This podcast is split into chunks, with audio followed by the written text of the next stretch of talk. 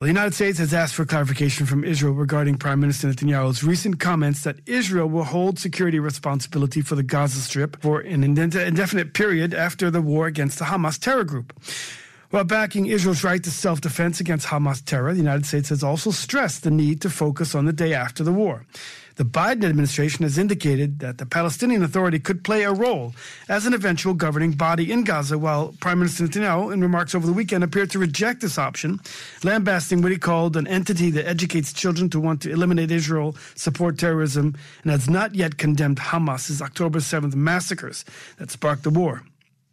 Reporter Naomi Segal asked Professor Eytan Gilboa, an expert on U.S. Israel relations and a senior fellow at the Jerusalem Institute for Strategy and Security if there are signs of strain in the positions between the two countries. The United States uh, really wants to know what Israel is planning for the day after.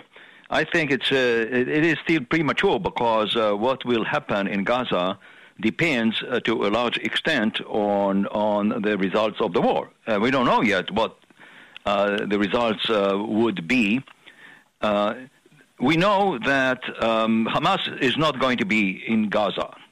We also know that the, the Prime Minister said several times that Israel does not want uh, to reoccupy Gaza.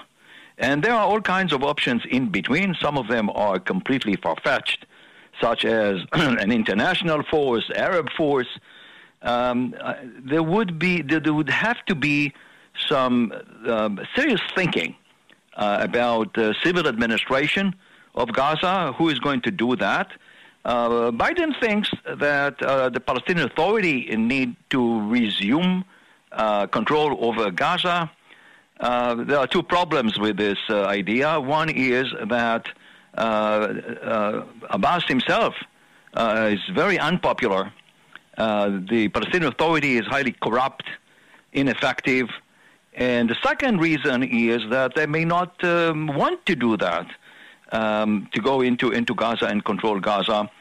Uh, so this is this is uh, an option that many speak about, but I think it would not be it would not be the best one. What kind of diplomatic maneuvering room is there for Israel, and is the United States providing Israel some kind of a buffer, or is that also starting to wear down a bit? Right now, not, but it may it may appeal um, in the future, maybe two or three weeks from now. There is an operational contradiction here because uh, most uh, leaders of uh, the Western free world believe that Hamas should be eliminated, should be evicted from Gaza, a force against peace, a force against uh, Gazans, uh, civilian Gazas uh, it's like a, a, a, Daesh type organization that has to be removed. And then uh, there are all kinds of statements, like the one made by Emmanuel Macron the other day, that says uh, uh civilians, babies, women are killed in Gaza, and he he was calling for a ceasefire. My response to him is this: Why all of these statements single out Israel? Hamas is exempt from international law and from uh, from protecting uh, Gazans themselves, Israel is making an enormous effort to protect civilians. Hamas is doing exactly the opposite. Israel has opened humanitarian corridors, and Hamas is firing at Palestinians, at Gazans, walking on those corridors. And I have not yet heard uh, a European leader or a politician, or even even in America, holding Hamas responsible for uh, civilian casualties in Gaza. So this is really infuriating, and uh, Israel has uh, to explain time and again who is responsible in the first place for the October 7th attack and who's responsible for civilian casualties uh, in, uh, in, Gaza. Do you see other points of strain that the administration uh, has frustration with how Israel is managing this conflict? No. No, I don't think uh, there is a frustration. Uh, first of all, uh, there is a humanitarian supply every day uh, from from Egypt uh, to Gaza.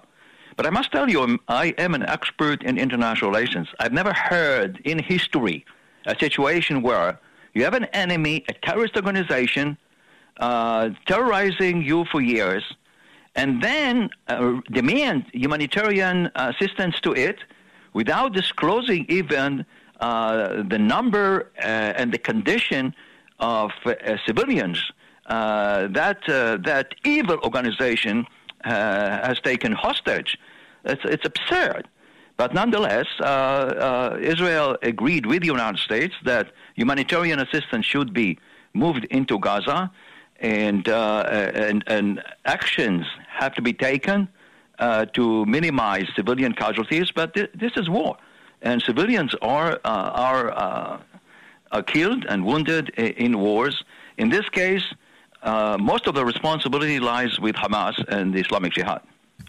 Given broader U.S. regional security interests, where do you see them coming into play in terms of the U.S. position on this conflict? The United States um, does not want to see expansion of the war, the opening of a second front in northern Israel. Uh, Hezbollah in recent days, even today, uh, is increasing uh, attacks on Israel. Uh, this is again, uh, you find the, the Prime Minister of Lebanon, which is a failed government, a failed state, said that he asked Arab countries that have relation with Israel to to pr- make pressure on Israel to stop the attacks on Lebanon. When the truth is exactly the opposite.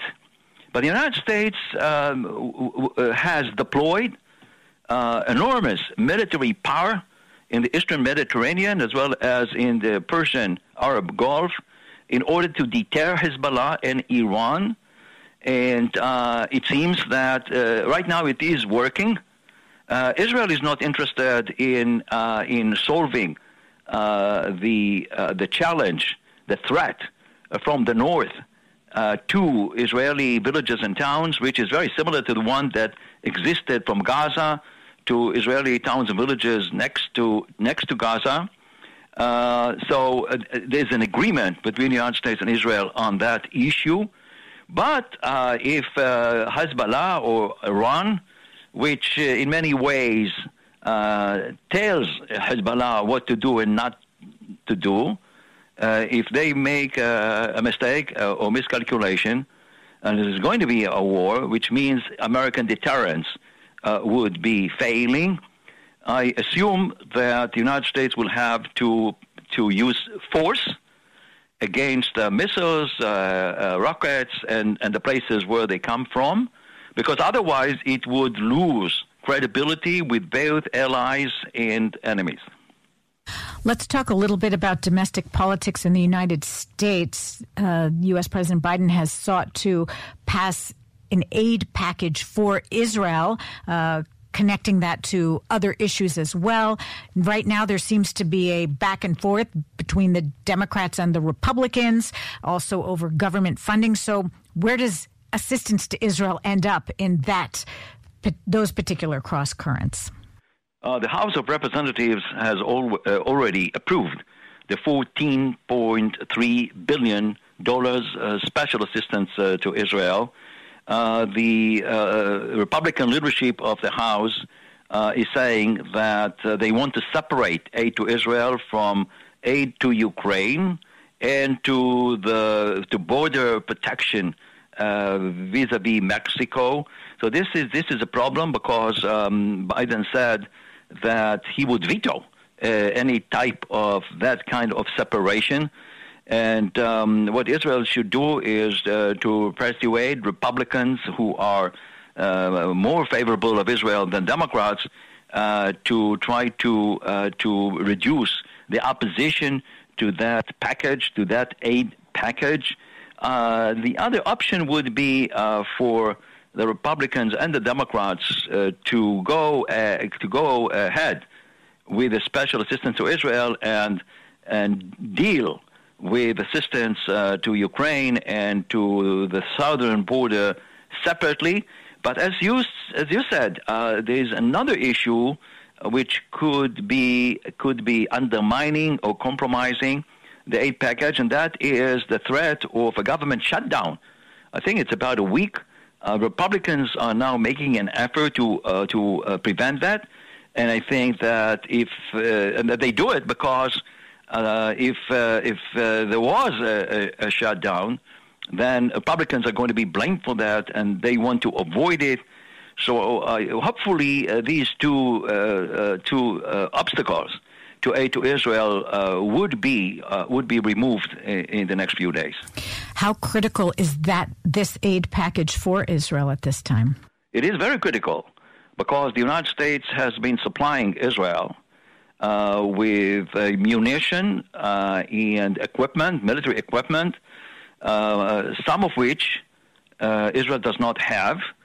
Uh, Israel does not need this this munition and equipment for Gaza, but it may need it to cope with um, another front in the north or with with other other areas Syria, Iraq, uh, maybe Houthis in Yemen. Everybody wants to participate in, in, in the war here. So, so um, this aid is critical to fund that uh, special uh, assistance uh, to Israel.